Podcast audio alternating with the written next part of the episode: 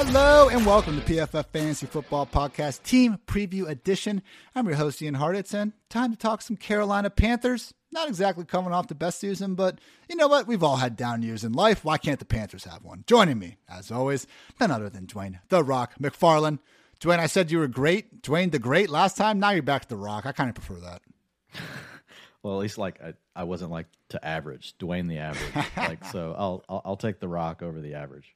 Dwain Mediocre McFarland. No, I didn't mean it. I didn't mean it. I didn't mean it. As always on these team previews, we're going to run through some of the coaching changes, then look at the player personnel moves before going deep into the quarterback, running back, wide receiver, and tight end positions. Thank you guys as always for tuning in. Let's get after it.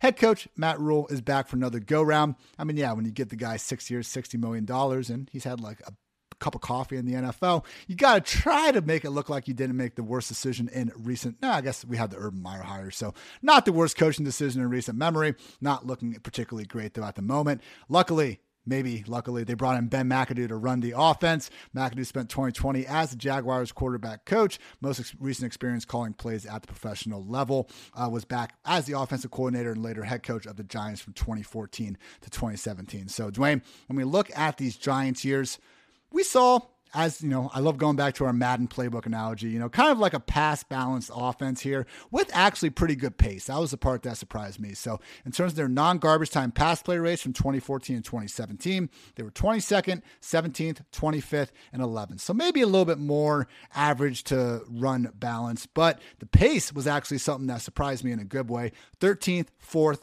first and third in situation neutral pace per the fine folks at Football Outsiders. So I think a lot of this, you know, was maybe going hand in hand with Eli Manning. We see sometimes those veteran quarterbacks really have more control over the offense than the actual offensive coordinator or play caller. And obviously the drop off from Eli to either Sam Darnold or Matt Corral cannot be overstated enough. But at a minimum, Dwain, we have seen McAdoo be willing to move at a pretty fast pace on offense and at least for one year employ a top 12 unit in a, being a pass happy group.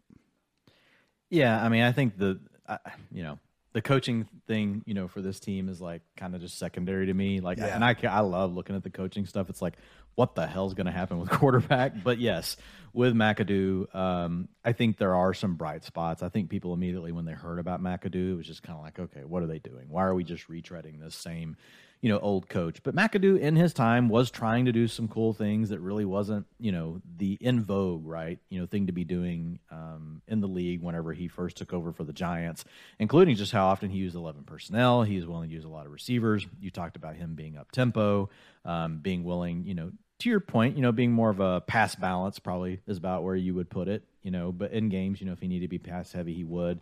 Um, but not not an offense that has a lot of motion and different things like that. So there's some other things he still needs to integrate into his game. You can't just come out there these days and be static, especially if you've got quarterback challenges, you know, with Sam Darnold or if you're going to start a rookie in Matt Corral. Like you need to do as much as you can ahead of the snap to try to tip off what's going to happen with the quarterback and also what that does immediate in those in those first you know in that first millisecond post snap you know just giving them the easiest read that you can getting your playmakers like dj moore involved.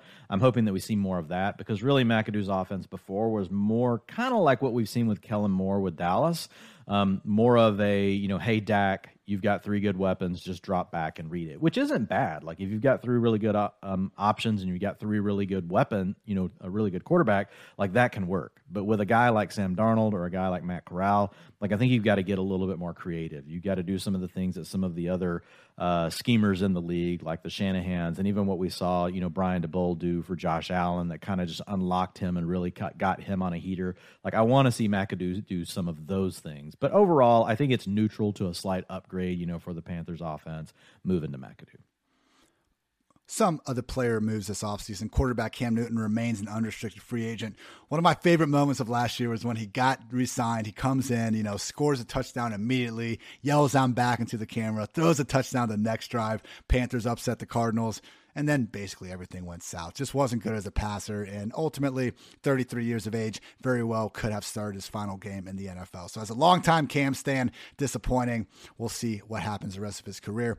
Over at running back, Amir Abdullah signed with the Raiders. Sneaky significant, man. Like for everyone that's really been in the weeds of fantasy football, like we have over the years, you know that Amir Abdullah first was really a thorn in the side of Alexander Mattison as a handcuff. And then last year, really was taken over for Chuba Hubbard down the stretch. Now, a lot of that was because Abdullah was the pass down back and Panthers were finding themselves in one trailing game script after another. But either way, like removing him from the picture, it helps Hubbard and D'Onta Foreman, the next player that we're going to talk about, who signed a one year, $2 million contract with the Panthers. That includes 940000 guaranteed. Foreman did a pretty good middle class man's impression of Derrick Henry last year for the Titans. Does seem to be fully recovered coming off that early career Achilles tear. Might just be CMC's new preferred handcuff. More on that in a bit. At wide receiver, Punt returner Alex Erickson signed with Washington, and they replaced him with Andre Roberts. And the only other significant move was signing Rashard Higgins to a one-year, $1.1 million deal, presumably to compete with Brandon Zylstra, maybe, just maybe, Terrace Marshall as well. Also made a splash in the draft of sorts by taking Ole Miss quarterback Matt Corral at the end of the third round. Plenty of concerns about Corral in terms of his ability to run a pro-style offense, but that value compared to where, you know, some people thought teams might be reaching in the first or even second, certainly hard to be hitting on. So, any of these moves really stick out to you, Dwain? To me, the Foreman and kind of Abdullah signings, or the the release of Abdullah and the decision to, to, to sign Foreman. My goodness, I'm sorry, people. to me, that sticks out the most.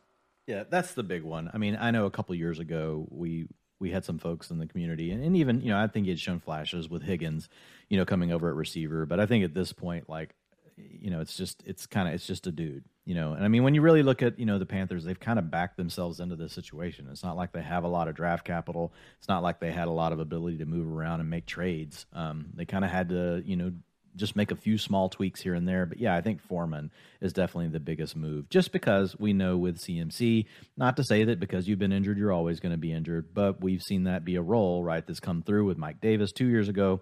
And then last year, obviously, it didn't necessarily come down to one guy, but we did see Chuba Hubbard for a little stretch get some of the work until, to your point, Abdullah started working in more. So, yeah, I think Foreman, you know, is really the big move there. Um, and you know, I don't know that the offense is going to change that much. You know, I think we've got to figure out, you know, some of the pecking orders, but you know, some of it's pretty well solved. Let's talk some quarterback. We got Sam Darnold, Matt Corral, XFL Hall of Famer PJ Walker in the quarterback room there. Looks like Sam Darnold will get the first crack. At the same time, it does seem to be a fairly open competition between him and Matt Corral at this point. Going into last year, uh, Dwain, I love having you here. Like I used to just be doing these solo episodes, like previewing, and sometimes you know I just go on these rants and I wouldn't even know if I felt like I was getting caught up in the moment sometimes. Sam Darnold was one of those guys because I couldn't wrap my mind around him being such a breakout candidate when it wasn't like he was average with the Jets. Like he was terrible, and the people that thought an improved surrounding cast and coaching staff could take him from terrible to like legitimately good in one year. That was the part I rejected. Maybe from terrible to average or below average, but this idea that he'd be this breakout guy, hey, it looked okay for the first three, four weeks of the year. And I saw plenty of people get their victory laps in, kind of fell down short after that. And by kinda, I mean, holy shit, he was bad for the rest of the entire regular season. He did get concussed and then hurt his shoulder in week nine against the Patriots. At the same time, though, we had plenty of evidence before then to see that not much changed with Darnold. It's like that Scooby Doo meme where they, you know, they rip off the mask of the criminal. Like Panthers Sam Darnold, still very much Jets Sam Darnold. 30 41st among 44 quarterbacks in PFF passing grade, 40th in QB rating, 26th in big time throw rate, 35th in turnover worthy play rate, 36th in yards per attempt, 28th in adjusted completion rate. I want to say two nice things about him. One, they had a fourth and full fourth and four from their own end zone against the Vikings, like fourth and ball game. He threw a seed down the middle to, I believe, Ian Thomas. It was like one of the best throws of the season. Like he has some crazy arm talent sometimes, and that one throw was fantastic. That's all I got there. And then he can also run the ball well sometimes. This dude had five rushing touchdowns in the first four weeks of the year. I'm pretty sure he was leading the entire NFL in rushing touchdowns for the first four weeks. The problem, Dwain, is it's one throw, and we can't you know, rely on a quarterback because of one good throw he made an entire freaking season. And then as far as the rushing stuff, like, yeah, he does seem to have a little bit of a nose for the end zone. Uh, even with the Jets, like, I still barely believe that like 40 yard touchdown he had against the Broncos happened. That was very athletic. And the fact Darnold pulled that off, it continues to surprise me to this day. But when you look at Darnold last year, man, he still wasn't even putting up big numbers in terms of his ability to run the ball. I think only in three times last year he even reached 20 rushing yards per game. So there's no rushing floor. We've seen the passing at this point, and like I don't think McAdoo is going to fix this. Is there any reason to believe, Dwain, that 25 year old Sam Darnold is going to be anything other than what we've seen the last five years? I just don't see how at this point. I mean, just below average in everything, you know, to bad, you know, across the board, you know, his, his completion percentage, you know, has been 58, 62, 60, and 60%. Like the league average is 65%. Yards per attempt, 6.9, 6.9, 6.1, 6.2. NFL average is 7.3. You know, touchdowns per attempt, the NFL average is 4.8%. He's never even gotten to average. 4.3% is his highest. Last year he was at 2.2%. You know, interceptions per attempt, 2.2% is the average. He's been over that every year of his career. So, I mean, it just kind of backs up some of the things you were talking about, you know, some of the other underlying, you know, data points. You know, it, you know, PFF passing grade has gone down from a 64.3 to a 52.7, and last year a 54.4. I mean, those are really bad grades. So I just, I don't see how it's going to happen, you know, for Sam Darnold at this point. You know, he did salvage, you know, a few fantasy points because he, you know, ended up with the five rushing touchdowns you know, last season where in his career he's he's had the one, the two, and two. So I mean, he basically you know more than doubled what he had seen as far as a career high before, um, and has never played 16 games. You know, 13, 13, 12, and 12. So I mean, man, like talk about really pinning your hopes on someone like Corral. Like this is the team that I think you know, I don't know if they can get anything done because what we talked about earlier, it's not like they have a ton of resources. I don't have like their future draft capital like pulled up in front of me right now, but do they really want to make the same kind of mistake they made with Darnold, like going after Baker? You know, or are they so gun shy after what happened with Darnold? Because I do think that Baker's better than Sam Darnold, right? So I mean, I feel like this is the team if they were going to make a move for Garoppolo or make a move for Baker Mayfield, like the, Carolina has to be it. I just don't know if they can get it done, and I don't know if they have the stomach to make that kind of deal. This is my point. Not to you know, not to harp on the same shit with Baker, but like Baker's best chance at playing a high level of football in 2022 is on the Browns. If he comes to Carolina, he's going to get killed behind that offensive line. He doesn't have mark, enough better receiving weapons to make a big difference. Like, man, if there's any way they can just avoid starting Jacoby Brissett for 17 games, I would really encourage them to do that. Nothing against Jacoby. He's a great backup quarterback, but he's exactly that, a backup quarterback. In regards to Matt Corral, PFF wrote the following about him in our 2022 NFL Draft Guide where he wins, distributing. Corral is at his best when playing point guard, distributing the ball quickly and swiftly to all levels of the field. NFL offensive coordinators will take advantage of his timing and accuracy in the RPO and quick passing game.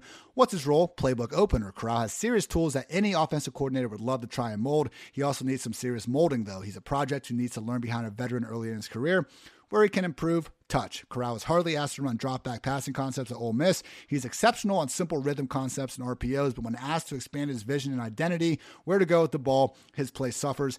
That last point, Dwain, is what, what was interesting to me hearing, you know, the the quarterback experts of the world and evaluating these guys because Corral, it seemed like he did everything he was asked to do very well, but because some guys like Ridder were actually using more pro style concepts in their offense, even if they weren't great at it, it seems like Corral even though he wasn't asked to do much of it, is being penalized a lot for the things that, again, he wasn't even asked to do. And some of the research that Kevin Cole did, I think one of the bigger supporters of Matt Corral, did show just how efficient he was at everything he was asked to do. He does have that fantasy friendly rushing floor we're looking for 506 rushing yards and four touchdowns in 2020, and then 614 and 11 scores in 2021. The dude ran for 195 yards against Tennessee. Like, there is a legit enough rushing floor here to think that he has the tools to be a potential better fantasy quarterback than real life.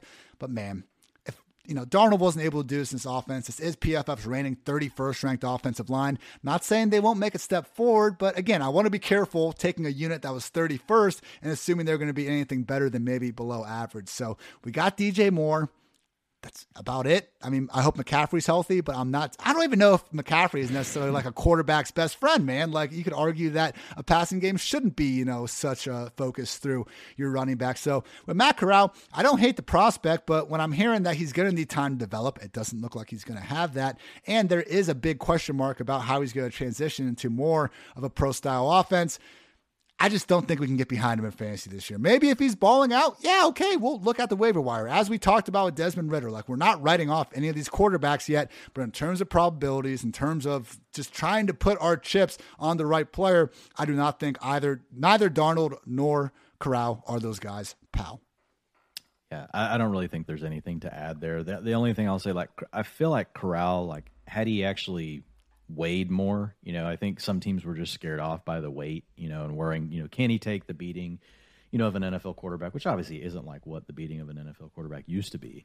Um, so I mean, maybe if his weight is what pushed him down, and like these natural traits can all like come to the surface, he could eventually challenge Darnold this year. But it's not something that you know I'm I'm betting on. Um, at the end of the day, like Darnold's probably going to play bad enough that Corral's going to have to play either way, whether he's ready or not.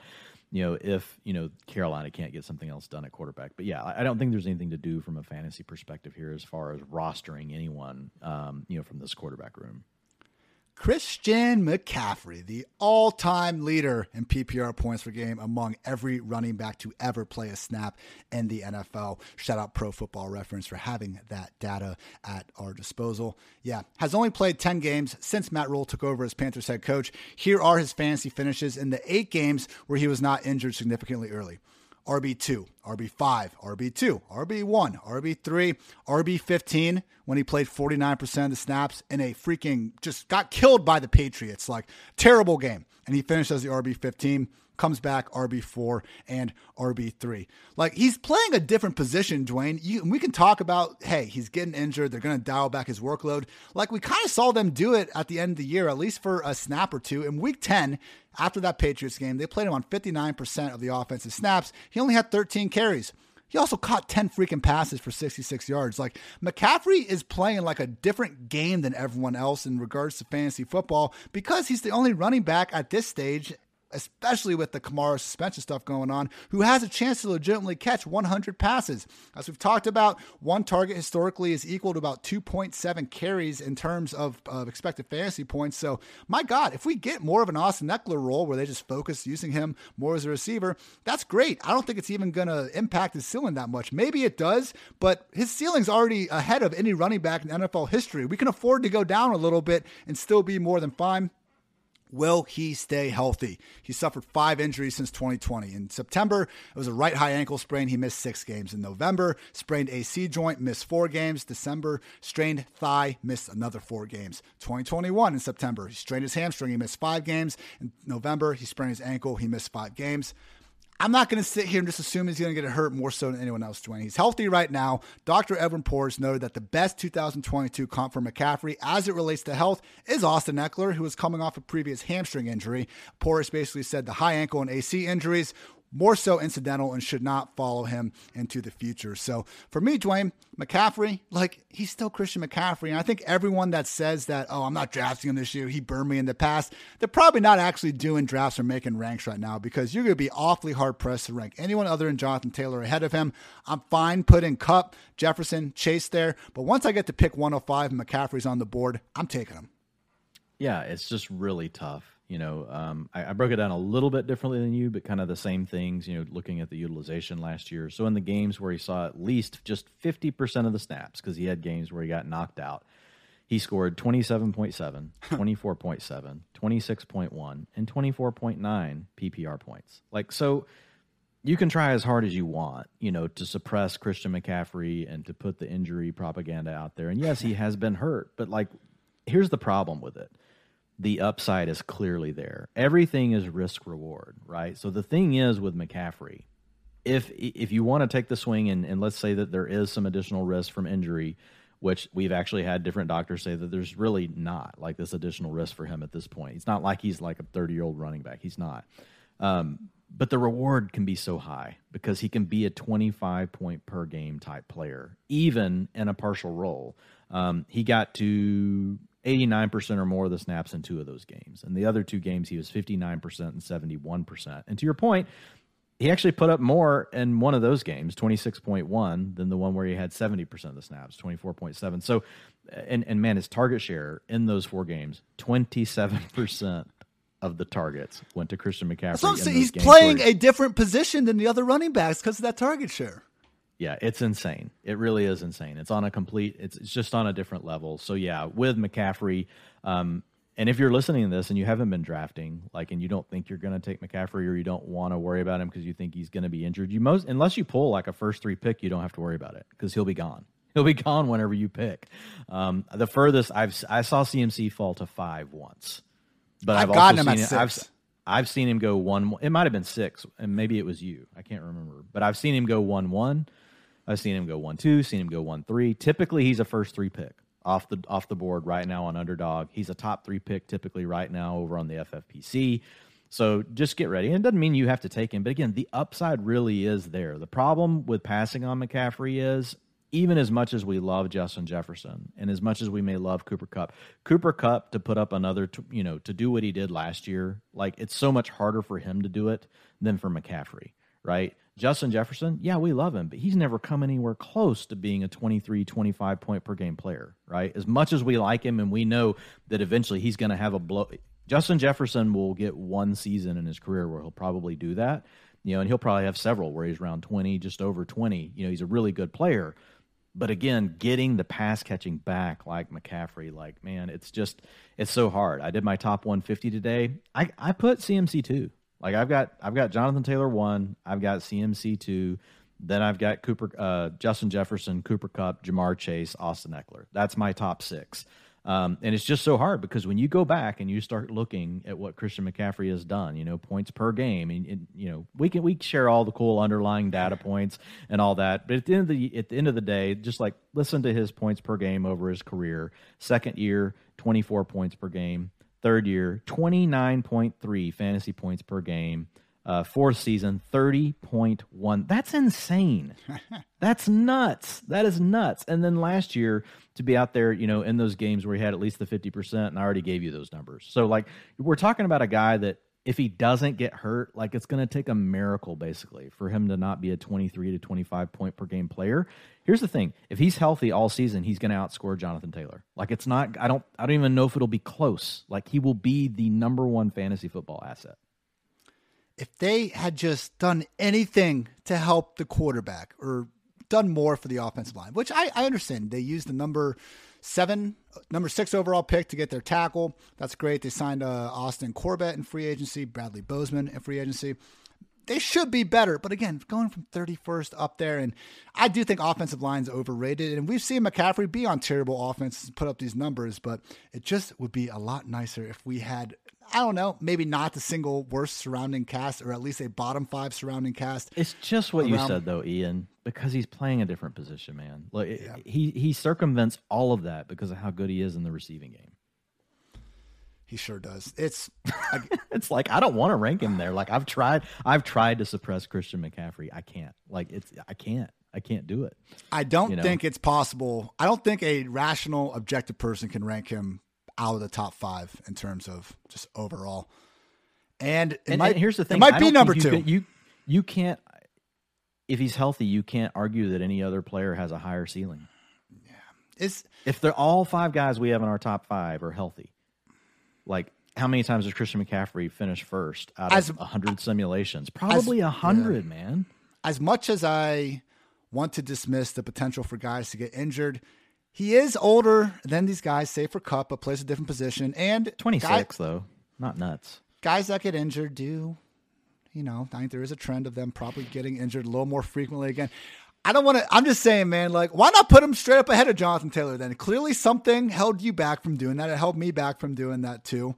I just, as well, part st- part of that is just yeah. because like if if if you're gonna draft multiple times, like if you want Jonathan Taylor, you have to use the one one, or you don't yeah. get him right. So basically, you know, that's the way I'm looking at JT. The tiebreaker goes to ADP. Um, but like, man, on upside, here's what I will say. If I, for some reason, let's say like you and I went in together and we signed up, and we may do this, we signed up for, say, 12 football guys players championship drafts over at FFPC. And let's say we went ahead and drew our draft position today, and all of a sudden, like, we're so excited, it all comes back, and it's like, you guys drew the number one pick 12 times. We wouldn't take Jonathan Taylor 12 times. No we would split that up. Like the next, the guy I bet you that we would roster the most after Jonathan Taylor in that spot would be CMC. I don't think you're wrong, Dwain. I don't yeah. think. Look, man, I didn't. I just I was doing the research on him, and I'd already done some, but it's just like it's these numbers are bonkers, you know. And again, I, am like you. I'm like, well, he's probably going to be more likely to get injured. But then I look at the three years before 16, 16, and 16 games, and he was basically a you know in those years. Talk about a workload uh, 91%, 93% of the snaps in year two and year three. I mean, the dude never left the field, you know, and was doing that. So, um, you know, you look at his rushing attempts, you know, over the course, you know, of his career, he's sitting at 781. we tack on, you know, the receptions. And you may already have something handy waiting to to, to say about this, Ian, but 358 receptions. Jesus. You know, so it's not he's not anywhere near the 1500 touch mark, even if we want to include his receptions, and he's only going to be 26. I mean, the guy was 21 when he was rookie. He came in really young, so it's like I think he's a year or two away from just feeling like we're going to be so worried about his touches or the age cliff. Um, and and again, the upside is just clearly there um, you know, with his points per game. So I mean, I'll, I'll quit like fawning all over, you know, CMC. but I, I, probably didn't give him enough credit early in the offseason, and now I'm just staring at this stuff, and I'm like, I don't, I don't, I don't know how you suppress CMC. Can't hold it back. I said CMC over Jonathan Taylor back in March, but again, just I know they, you did when they didn't do anything, not a single thing to help him out, like just like Chicago, basically. I I do think that the days of him getting 90% snaps are over, yeah, but I with agree. the amount of receptions, it might not matter. I guess the one argument, man, like, look, we're talking, he's the RB2 for sure. Like, we're not putting anyone ahead of him running back wise, but when we look at McCaffrey against Chase, against Jefferson, against Kupp, like, do you think McCaffrey's potential outcomes are more volatile enough to just take the top five wide receiver? it's just hard because he has so much cushion built in. Like, I mean, we mm-hmm. talked about these point per games, you know, 29 and 30. And then, you know, looking at last year, you know, how he's basically getting 25 in the games he's healthy. So let's say he takes a, a, a downturn and that turns into 22. That's still more than what most receivers can do. That's still more than what you can project most receivers to do in a season. It, it's just really hard as a receiver to get to those numbers which is why you take the chance, you know, on CMC. Look, I did a I did a football guys players championship draft last week, and I took Cooper Kupp at two and let CMC go at three. And so, I mean, I'm fine. I'm fine doing it. Um, but, it's a know, tier. It's a tier, I think, with those receivers and McCaffrey. Yeah, I'm fine doing it and mixing it in. If you're worried about McCaffrey's, you know, injuries, I, I think it's fine, you know, to mix them in. But I think, you know, it, you just can't dismiss like what the guy's done. So I also will have plenty of teams where I just go CMC it too. In 2019, if McCaffrey had zero rush attempts, he would have been a PPR RB 12. Like he stupid. He might catch more passes than those wide receivers. Oh, I think he will. It could happen. I, I think he's. I think you know it's he and DJ Moore. Like that's it. Like the, you know, I mean, we like Robbie. Rob, Robbie's Robbie's a good NFL player. Um, ha- half like, point standard. Are we taking the wide receivers? Oh man, I, I think it's just I think in any format with any how many format. points CMC scores, it's it's it's tough. You might, I mean, you might argue no, I, I don't think you can, man. To be honest, like I mean, because I'm also just looking at his receiving yards. Yeah. I mean, he's had a 1,000 yard receiving season. He's had an 875 yard receiving season. Even if they cut his rushing workload in half, like you mentioned, and he rushes for 600 yards and he gets you know 900 to 1,000 yards receiving and he scores 10 touchdowns, you know, and 80 catches, like it's just gonna be so hard, like to outscore CMC. God, I just hope he's the same guy. I, I, don't know why he wouldn't be the same guy coming back from these injuries. Again, it's not. We're not talking about even an ACL or Achilles situation. Just some ankle sprains and a hamstring strain here and there. But just seeing him in his heyday in 2018, 2019, man, the volume was great, and he was just moving at like a different speed. Just the things he can do as a route runner, and him flipping over the Jaguar dude into the end zone, like Listen to this. Last year, yards per route run, 2.91, obviously on a smaller sample, but that's a career record. Targets per route run, 34 freaking percent. That's a career record. yards per target, 8.6, career record. Yards per reception, 9.3, career high. And the guys have had an 8 8 and an 8 7 already on his resume. Yeah. You know, I mean, I, they're just what the underlyings don't show any other sort of decline other than the fact that he missed snaps. Like his efficiency you know, is still there. Like if you look at his explosive rush rate, you know how we talk about Zeke has kind of been zapped and some of these other guys. 15% of his plays went for 10 yards or more on the ground. The NFL average is 10 and a half. The guy's four and a half percent above the league average in explosive rush rate. So I mean, look, everything you look at, missed tackles forced, you know, he's he's right at the league average, explosive rush rate, he's above yards after contact, he's actually above the league average. It's I, I, I can't find a hole in the guy's game, to be honest. And that's you know, Dwain. Unless you just want to say, uh, "Yeah, he'll get hurt," and just end the uh, discussion. That's and that you know what? That's why people do it. I think because once you look at this, you realize there's no other way to argue this other than to just dismiss it with injury. The the All problem right. is his upside again. His upside is so huge that if you you know we talk a lot, and I know it's a high pick. You're picking you know like in the top five picks to take CMC but we talk all the time about, well, if I don't take this guy, am I really going to regret it? And even as high yeah. as he's going, you could regret it. CMC could be so good, even at pick two, that it could be enough, like just to help that person win the whole league, even though you're spending a high pick on him because of how good he can be. So it's just, you know, and it's tough to say that about players that go in the top three, where you're like, you know, oh, if I don't have him, like I could have this alternate that's one spot behind him, you know, and I'm going to regret not having CMC. I think, you know, there is a there's a case that you could really regret not having CMC. By week 2 last year, everyone was like, "All right, whoever got McCaffrey is going to win your fantasy league." and then he got hurt and everyone came out of the weeds and was able to take that not well-earned victory lap. But okay, I think we've uh, you know, I know. We've done ta- I, there's not much else on Carolina, so all right, that's good. No, okay. Uh, looking at behind McCaffrey, let's say you do think McCaffrey's going to get hurt. I do think D'Onta Foreman is going to be the late round target to have. Uh, I was looking around trying to find some notes on you know Panthers OTAs or if there's just been some words on you know if they already consider Foreman to be ahead of Chuba Hubbard. And best thing I could find was that you know they were describing him as a bigger and more physical complement to McCaffrey and Hubbard. So I guess that's the catch here.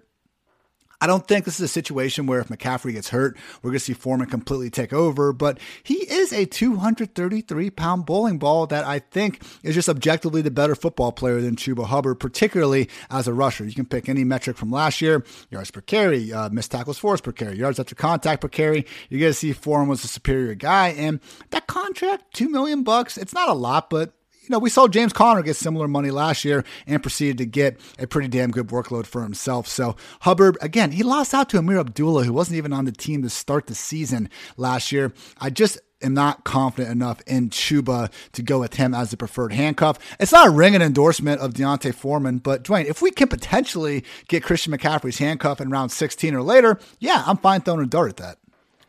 Yeah, I'm with you. I think, you know, Foreman's the guy to have.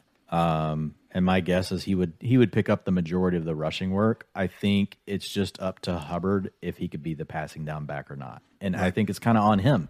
And if he can't, I think that does mean that Foreman could potentially be a 65 to 70 percent snap guy if they don't gain confidence, you know, in Chuba. Um, Chuba had the 19 percent targets per route run last year, which is is not bad. Like it's it's not great for a running back, but I mean, looking at you know um, you know an RB one, like he's just under that. An RB one, you know, over the last three years has averaged twenty percent targets per route run. He was right at nineteen percent, which is above what you see from like your RB threes or your average NFL running back. So he was above average, like as far as his targets per route run. Yards per route run, nothing like you know McCaffrey, like a .98, whereas McCaffrey's over a two. Um, so I mean, I think that's probably the, like the way I'm, you know, it's that's the way I'm leaning right now with my projections. Is kind of having Hubbard if Hubbard is really, you know, there to to help spell McCaffrey a little bit, maybe as a receiver. Foreman's there to really spell him more as a rusher. If CMC goes down and all things work out perfect for both guys, it's probably, you know, 50 to 60% to Foreman, 20, 30% to Hubbard, and then like somebody else like working in, you know, would be my guess. Foreman RB 59 and Hassan Haskins at RB 61 have been two of my favorite guys to draft at the end because, hey, you're looking at Henry McCaffrey handcuffs that are essentially free at the end of your drafts. If you yourself want to go take advantage of that, head on over to Underdog Fantasy. Their Best Ball Mania tournament has $10 million in total prize money. And the best part is you just draft your fantasy football team, and that's it. No waivers, no trades, no in season management. Underdog gives you your best score each week of the season and the highest scores at the end of the year when the champion Best Ball Mania last year drafted in June. So there's no time like the present to join Underdog and take your shot at a million dollar draft. If you do not already have an account, please sign up and Underdog will double your first deposit up to $100 when you sign up with the promo code PFF. And also, if you play just 10 of those dollars using promo code PFF, you get a free PFF subscription. So what are you waiting for? Head on over to UnderdogFantasy.com or the App Store, play $10 with code PFF and draft your best ball mania team today. Also, want to give a shout out to our friends over at FanDraft. Are you holding an in person fantasy football draft party this year? Then you need to check out fandraft.com. FanDraft is a modern, digitalized version of those old sticker boards we used to use that are drafts. However, unlike those outdated sticker boards, FanDraft makes your fantasy draft feel like the actual NFL draft with features such as custom logos, draft clock, team walk up songs, a streaming news ticker, and much more. FanDraft works by running your league's draft from the fandraft.com website and then exporting your display onto a large screen TV for a league to enjoy. It can also be fully online. Any number of your league owners can join the draft remotely. So sign up for a free trial account at fandraft.com. When you're ready to order the pro account, make sure you use promo code PFF to save 50% off your purchase. That's fandraft.com with code PFF. We have one more exciting player to talk about to an extent DJ Moore. I think he is the best pick for this generation's Allen Robinson, who is last generation's Andre Johnson, of just unfortunately having to deal with one shitty quarterback after the other. Shout out Terry McLaurin also on this unfortunate list. But dude, it really is just so brutal for DJ Moore. And it even goes back to college, man, the things he did at Maryland. Like one of the big talking points about DJ coming out was the fact he put up great numbers as a senior at Maryland, despite playing with, I think, four different quarterbacks. So here's the list. Uh, not not safe for work, obviously, but in college, DJ Moore, his quarterbacks, Perry Hills, Caleb Rowe, Shane Cockerille, Daxx Garman, Tyrrell Pigrome, Max Bortenschlager, Ryan Brand, Taysom Hill. I've legitimately never heard of any of those guys. I consider myself like I will put a shitty Big Ten game on ahead of like the good Big 12 game because I'm just a Midwestern boy. I have not heard of those guys. NFL. Injured Cam Newton, Taylor Heinicke, Kyle Allen, Garrett Gilbert, Will Grier, Teddy Bridgewater, PJ Walker, and Sam Darnold. Like Teddy Bridgewater is the best quarterback that DJ Moore has ever gotten to play with. That is how bad he's been running. Unfortunately, I don't not I'm not sure that a rookie year version of Matt Corral is essentially going to help that. Dwain, the underlying stuff is great. Moore has still commanded targets. He still managed to put up great yards per route run numbers. I mean, just looking at that specifically, he still emerged as a top 25 receiver. Since he came to the NFL, he's 20th in yards per route run. He's 23rd in targets per route run, 24th in PFF receiving grade. The problem is, man, it's just these quarterbacks. Last year, nobody had more incomplete targets that were deemed the quarterback's fault than DJ Moore. He was also my number two most unlucky. The, the best season, basically, with Teddy Bridgewater, in my analysis, only Jerry Jeudy was more unlucky than DJ Moore that year in terms of what they were working with uh, in terms of a target perspective. So the question, Dwain, I think we all agree that DJ Moore is a top 20, hell, maybe even a top 12 receiver, like if he had a good quarterback, but he doesn't. And then we start looking at his production. 2018, he was the wide receiver 54 in PPR points per game. 2019, he was wide receiver 17. 2020, wide receiver 28. And last year, wide receiver 27. Why is it going to be different this year? And why should we prioritize Moore ahead of a bunch of other guys in this muddled wide receiver two range? It's just the, I mean, you're betting on his underlying profile, but yeah, I mean it's it's a struggle because of the quarterbacks. Like he he's a wide receiver one. Like his underlying data points say he's a wide receiver one. Yep. Um, but to your point, like, but that's why he doesn't rank as a wide receiver one. You know, we've got him below that. So to me, it's like he's just a guy that ends up in limbo, right? You can never make him a wide receiver one because the situation's not good enough. It's hard to push him all the way down to wide receiver three territory because he's a badass, you know. so he's just stuck like between those two things. Um, and so it's it's a tough spot like to be for him. Like I mean, overall, like if you look at you know the um, points per game averages like since 2011 for wide receivers 13 through 24 like he's still scoring in those ranges like if we're just benchmarking it by you know what wide receiver 14 or 15 or 16 or 17 score like he's he's been where he's consistent like he's right around a 19 to 21 kind of guy a 19 to 22 which I think about where he goes this year. I mean, I wish we had you know better news you know to share with people that you know something was going to change for him as far as his quarterback. And, and maybe they will make a move. And may, you know, even if they just got Baker, or even if they God. just got Jimmy G, it's like I would probably be excited enough about you know DJ Moore just to bump him up again. I That's how sad thing, this is, man. We're praying. It is. Like it is sad. it is sad. But I think the one thing um, you know, with Moore, like to give him credit, is that despite how terrible his quarterbacks have been, like he still managed to be that mid range to low end, you know, wide receiver two. If if you're looking at you know the benchmark averages over time, yeah, he. The the problem is you don't get you're not getting a guy where you probably see the ceiling right of a 22 point season because he just doesn't have the offense to really support that. Here's the interesting thing when we start looking at this wide receiver two range. I have Michael Pittman ahead of him. I trust Matt Ryan more, and I think their target share opportunity Agree. and talent profiles are similar. I will take Terry McLaurin ahead of him. I think Carson Wentz to be the best quarterback DJ Moore has played with somehow. I would take Mike Williams ahead of him. I would put DJ Moore at wide receiver 16 ahead of Metcalf ahead of Diontae Johnson. I'm more worried about Pickens slash Claypool and some of those other guys ahead of Jaylen Waddle, ahead of Marquise Brown, even ahead of the Broncos. So I'm not out on DJ Moore. I think that's about where he's going on underdog. But where where does that put him for you? Wide receiver. Wide receiver.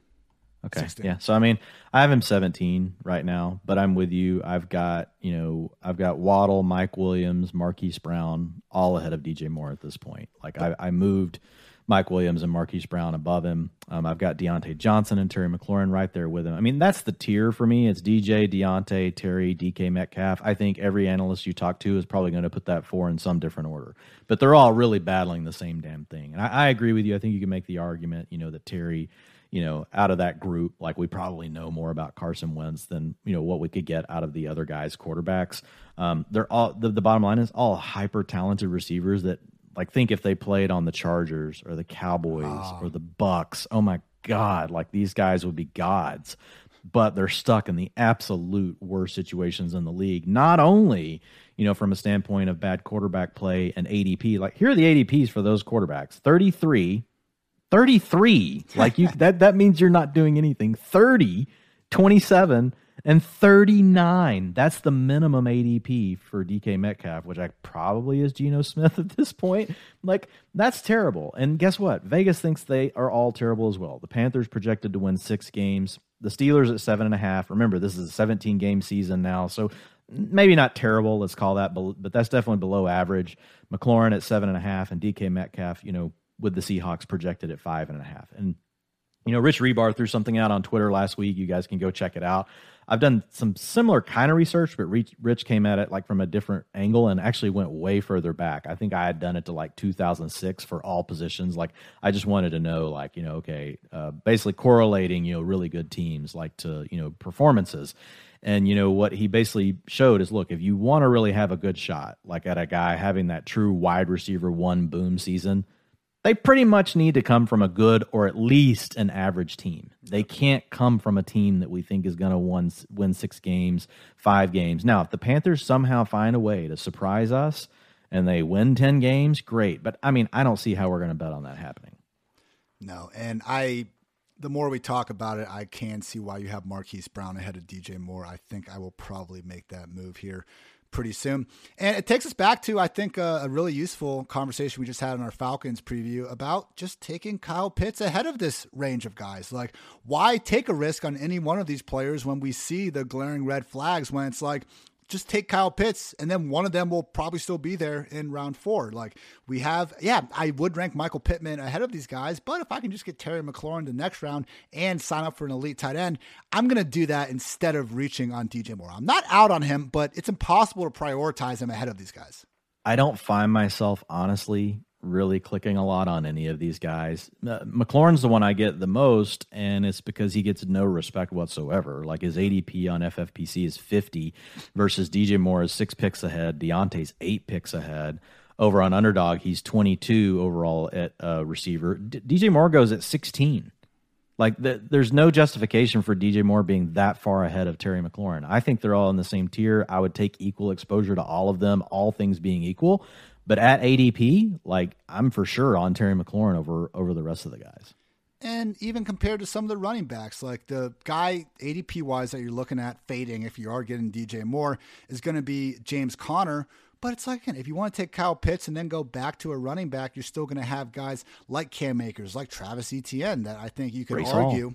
Breece Hall, argue they even have similar upside to James Conner, particularly if we end up seeing Darrel Williams eating into that role a little bit. So here's so, a good question, Ian. Like, who I think we know the floor. You have to give DJ Moore his floor because we've seen him do it with crappy teams, right? His absolute floor is probably a wide receiver three, assuming he's healthy, but we feel decent about him as a low end wide receiver two as his floor. Um, but think So Breece Hall, obviously, the floor could be different. He's a rookie. A lot of things could happen. But who has the bigger ceiling, Breece Hall or DJ Moore? I think Breece. I do too, because what we just talked about, like you, you can't. You're not going to be a top six receiver. You have no path there with these with these quarterbacks. DJ Moore you just got 163 targets. Like if it's not going to happen with that, when's it going to happen? I know. And he's a badass, man. We are not this is again, this is nothing against DJ Moore. We love him. This is just, you know, the situation that, you know, he finds himself in and I hope it gets better for him soon. Still only going to be 25.4 years old this year. Dude, it's, yeah, one, just it's one season after another with these Panthers. I mentioned 2020 and like te- again, Teddy brought out a lot of good things, but even that wasn't enough for DJ Moore to be popping on all these studies about uncatchable target rates and what Kyle Allen did to Curtis Samuel and also oh, DJ Moore in 2019. Bad. I mean, honestly, like sh- should be considered illegal in my humble opinion. He he cost Curtis Samuel a lot of money. I know Samuel eventually, you know, ended up getting paid with Washington, but man, talk about like being wide open and your quarterback either a not seeing you or just completely missing you. I felt so bad for Curtis Samuel. That like year. over the years, I put together a lot of these mini highlights showing the open receivers and the overthrows. I did one for DJ Moore uh, last February. I have never put together a longer or more complete one than what Curtis Samuel had to deal with in 2019. I mean, it just truly, I've never seen a player have like worse stats and just being able to immediately write them off with like 60, 70 seconds of film. Let's talk about the other guy. Unfortunately, not benefiting exactly from the quarterback play in Carolina. That is Robbie Anderson. Out targeted DJ Moore in just one more game in 2020, 136 to 8, 118. I remember DJ was actually being used more as a field stretcher threat. Robbie getting more of the underneath stuff. Didn't really make sense then, but credit to Robbie for making do with it. Last year, DJ really took over as the true alpha, 163 targets, but Robbie still had 110. There's been some trade murmurs. Robbie is as cheap as they come right now. Do you think Robbie is worth a late round dart, Dwain? Because even though he doesn't have like great upside, he's still just one year removed from a legit wide receiver to finish. And there have been enough trade talks to think that if we end up seeing Robbie go to Green Bay or go to one of these teams that maybe still need a wide receiver, I think he would be going higher in drafts than he is right now. Yeah, I, I, like Robbie late, you know, um, and I know I'm not allowed to talk about this, but I'm just going to briefly put it in, especially when you have Buccaneers, oh you know, because you do get Here the week we 17. And so, and he's an easy guy to get, like at ADP. But even if you set all of that aside, I think Robbie's ADP is like, you know, it's kind of just a slap in the face at this point. Like he is a guy that we know can come through with a wide receiver three finish. Um, but again, like bad quarterbacks, all that stuff aside, like, you know, I mean, he's going after guys, and I get it. Like, you know, you're betting on the come, right? On Mecole Hardman, you know, hoping that like he's finally going to do it because he's with the Chiefs. You know, Jalen Tolbert goes ahead of him, but he gets to play with the Cowboys. Alec Pierce, we have the unknown because he's the rookie. So I get why some of these guys go ahead of him, but I think especially in best ball, like Robbie Anderson is a really nice pick at the end of your draft because uh, you know I don't want to pick the weeks I've got to stop that I've got to start Robbie like in redraft. Like I really don't want to be picking. I don't mind having him on my roster for depth, but in best ball, like I absolutely love picking Robbie Anderson. Again, you're drafting him right at his floor. You're not going to turn around and be like, "My God, if I had just not taken Robbie Anderson in round 14, like my entire life and all my fantasy football dreams would have come true." I am with you there.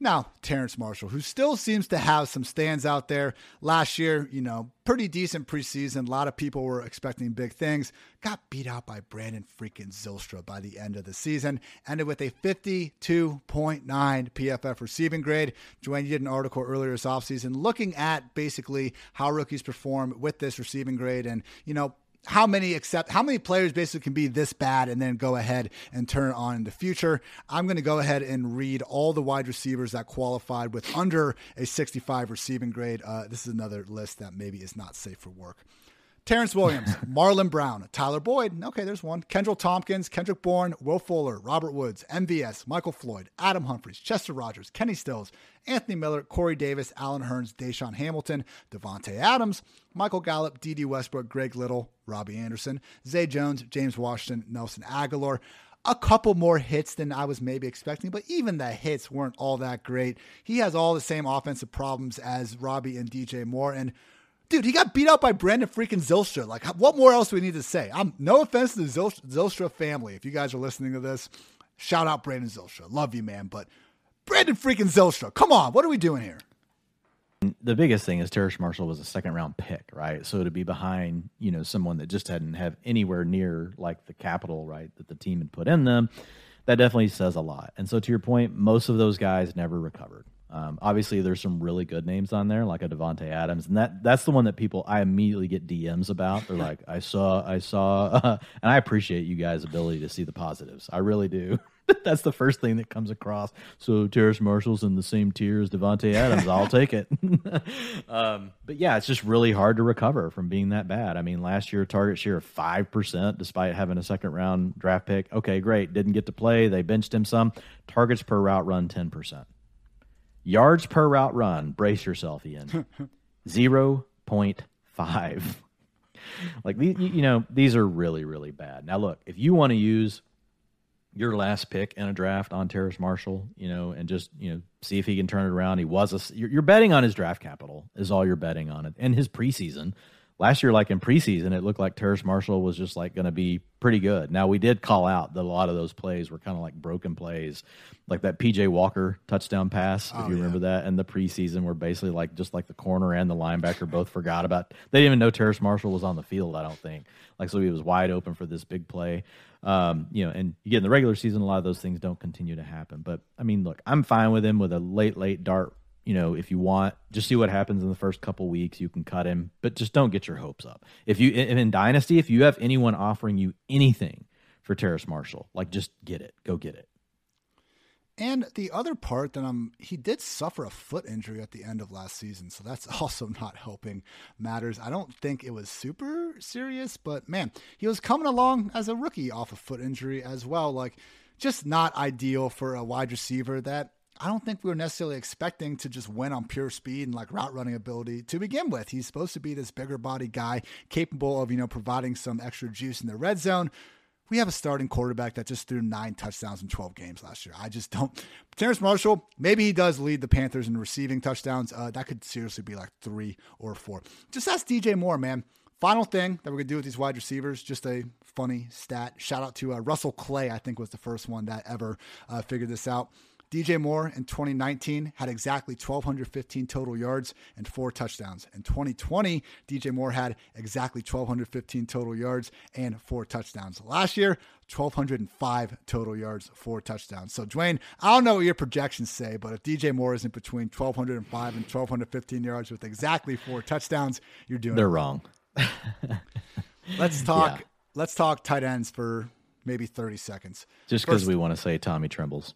Tommy Trembles would have been in, not maybe not in on Tremble, but not completely out if they had not low key given Ian Thomas a three year, $16.95 million extension early on in the offseason.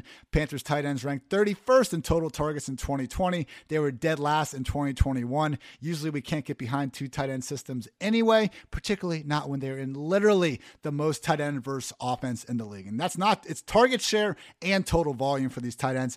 There's nothing there. I like Tremble's profile. Like he showed, I think they gave him like a jet sweep a couple times. Like he looked all right with a couple of his opportunities. Ian Thomas he's an isn't going for sure. Yeah. He's an athlete, but Ian Thomas is going nowhere, and they're not throwing the ball. We're out. Yeah, there, there's nothing here. You know, anything that's going to come out of this tight end room would completely be waiver wire. But I don't, I don't, think there's any. Even if you're in a 20 round best ball format, like over on FFPC, um, where it's tight end premium, even in that format, I'm not touching either of these tight ends. I didn't even have either guy ranked uh, before. I yeah, I, I, threw him at the bottom of the list when I started doing my Panthers preview, but I could have easily left him unranked. Do not, don't draft him, even if there's a five. Yeah, I have 35 tight ends ranked, and and neither Panther tight end is in there. So once you make it past 35, my list automatically goes to your ranked 500th. So Tommy Tremble and um, Ian Thomas are tied at a rank of 500. I put with for- with uh with uh let's see here with uh Isaiah Likely, with Josiah Deguara, with uh James O'Shaughnessy. Oh my. Um, with Blake Jarwin, free agent. so yeah, they're they're not ranked high. I'm going with 41 or 42, but you know what? I'm, I might move them down. That's a big five. discrepancy between me and you. I have them ranked over 440 spots higher than Mr. McFarland. All right, running through this offense, we spent way too much time on that tight end room, but Sam Darnold, Matt Corral, we are essentially out on them for the moment, particularly, uh, you know, we'll pay attention to see what Matt Corral can do, but just based on what we know about him as a prospect and just this overall offensive environment, it's really tough to be optimistic. Christian McCaffrey, definitely our RB2. The only question is do we want to take him at number two overall versus number five? Maybe even just number one. Either way, spare us. For the love of God, spare us the idea that he's simply going to walk on the field and get hurt. I am knocking on wood. As I say that, please don't get hurt. We love watching you play, Christian McCaffrey. If that does happen, maybe you should be using a late round pick on D'Onta Foreman, who at the moment profiles as the better handcuff ahead of Chuba Hubbard. Wide receiver, DJ Moore, firmly there in the wide receiver two mix. He's a fantastic player. We love DJ Moore. The guy cannot buy even a decent quarterback under center. Because of that, he has a wide receiver one profile. Got to treat him as a wide receiver two based on the quarterback. Robbie Anderson, fine enough late round dart. Terrace Marshall to a much lesser extent. And fade the shit out of these tight ends. Sound right, Dwain? Yes, that is really good. So, Girl Scout coming to the door, oh, Ian. Oh, no. You only get to draft one fantasy team this season, and you have picked two. Is it CMC or are you passing him? You only get one draft this whole season. Because a lot of people, this is a question I get. Because a lot of people are like, "Hey, it's cool that you guys get to do twenty and spread it around or fifty, but I have one." So I'm going to try and incorporate this more because I, I asked myself the same thing. Number two overall pick, I'm taking Christian McCaffrey. I am too. I am too. If I get one draft, I'm taking CMC too. I'm with you. We're on the same page. Same page. Great day to be great. Christian McCaffrey, only behind Jonathan Taylor. Why the hell not? At Dwain McFarland on Twitter, you can find his top 150 live on pff.com. I have all the team previews continuing to go out, and we will be back next week covering. I don't know what division is up next. AFC South. Uh, Where did yeah. did them? We already did that. yeah, that. no, we go to the West, AFC West. Yeah, AFC West. Ooh, that's Liddy. Liddy City. Let's go. Uh, yeah, the whole thing's lit. Yep. Lit. Love it. I don't know if we've ever said lit as much on this podcast if we have in the last five seconds. Great ending for Dwain, Javi, and thanks as always for tuning in to PFF Fantasy Football Podcast. Until next time, take care, everybody.